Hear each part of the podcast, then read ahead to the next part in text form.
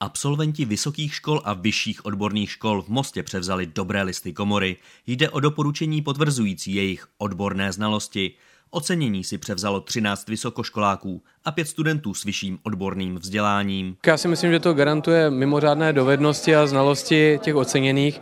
Já jsem velmi rád, že magistrát a obřadní síň tady může hostit tuhle tradiční akci ve spolupráci s okresní hospodářskou komorou a já budu pevně věřit, že tyhle úspěšní absolventi zůstanou u nás v regionu a budou tady vytvářet budoucnost pro naše město. Říká náměstek primátora Marek Hrvol.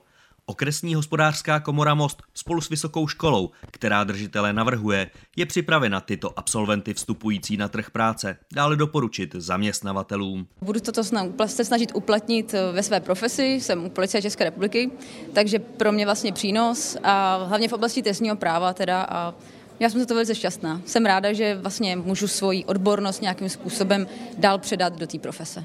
Říká oceněná absolventka Martina Poživilová. Jako ocenění dobrých studijních výsledků vnímá dobrý list komory Luděk Musil. Uvědomuji si, že to mělo nějakou e, minulost a píly, ale co bude do budoucna, to se teprve uvidí. Na závěr byl předán i dobrý list komory speciál, který získala žákyně základní školy Aneška Kubátová za první místo v matematické soutěži Logik.